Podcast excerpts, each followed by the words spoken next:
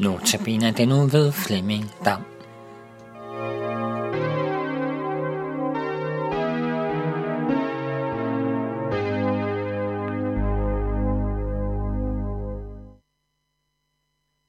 Filmindustrien har vendt sig mod de bibelske beretninger med ny interesse. Det seneste år er to store film om bibelske hovedpersoner ramt de danske biograflader. Senest er det filmen Exodus, som handler om Moses og jødernes udvandring fra Ægypten. Og for knap et år siden var det filmen Noah og Søndfloden. Der er mange måder at vurdere sådan en film på, og en måde at forholde sig til den på, er at vurdere i hvor høj grad de som fortælling ligger på linje med det bibelske beretning. Jeg har set begge film, og hvis det skal vurderes på deres troskab på den bibelske fortælling, så tror jeg, at de fleste vil være enige i, at filmen Noah klarer sig dårligst. Producenten har givet sig selv så store kunstneriske friheder, at det ikke længere er en genfortælling af Bibels beretning, men snarere en ny beretning, inspireret af den Bibels beretning. I den bibelske beretning er Noah, hans kone og tre sønner, og deres koner det eneste, der tager advarslen om syndfloden alvorligt og søger sikkerhed ombord på pagtens ark. Otte mennesker i alt.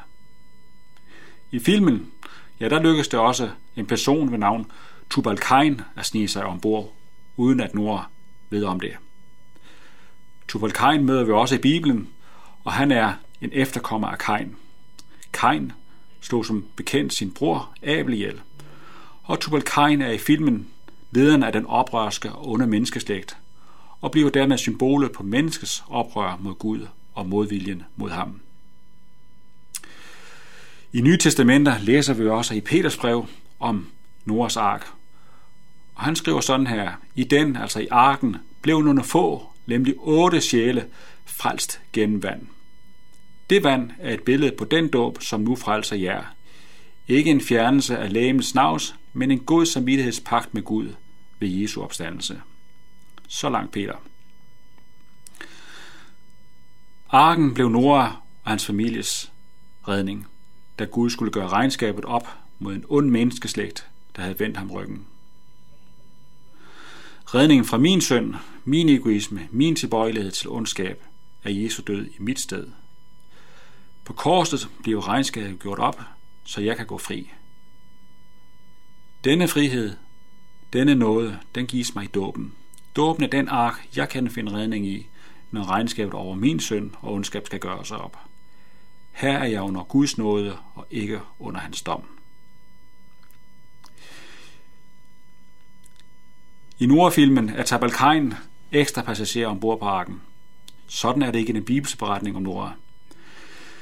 Men selvom beretningen ikke er i overensstemmelse med den bibelske, så minder Tubalkain os alligevel om en vigtig bibelsk sandhed. Som et døbt og troende menneske er jeg under Guds nåde og fred. Regnskabet er gjort op en gang for alle på Golgata. Når Gud ser mig, ser han mig som hellig og uden fejl. Sådan er jeg ikke mig selv, men fordi jeg er i Kristus, er jeg under hans nåde. Ser jeg på mig selv, så må jeg desværre erkende, at selvom Gud ser mig hellig og uden fejl, så klæber synden stadig til mit væsen, mit sind og min adfærd.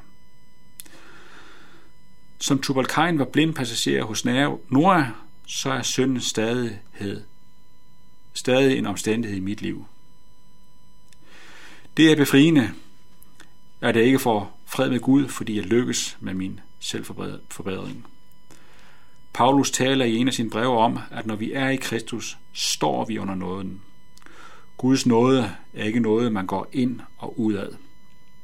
Nådestillingen er en position, vi har hos Gud i kraft af Jesu gerning for os, og ikke i kraft af evnen til at efterleve de bibelske idealer i sind og tanke. Paulus taler om at stå i nogen, den finder du i Romerbrevet, og det lyder sådan her. Da vi nu er gjort retfærdige at tro, har vi fred med Gud ved vor Herre Jesus Kristus. Ved ham har vi i troen fået adgang til den nåde, som vi står i, og vi er stolte af håbet om Guds herlighed.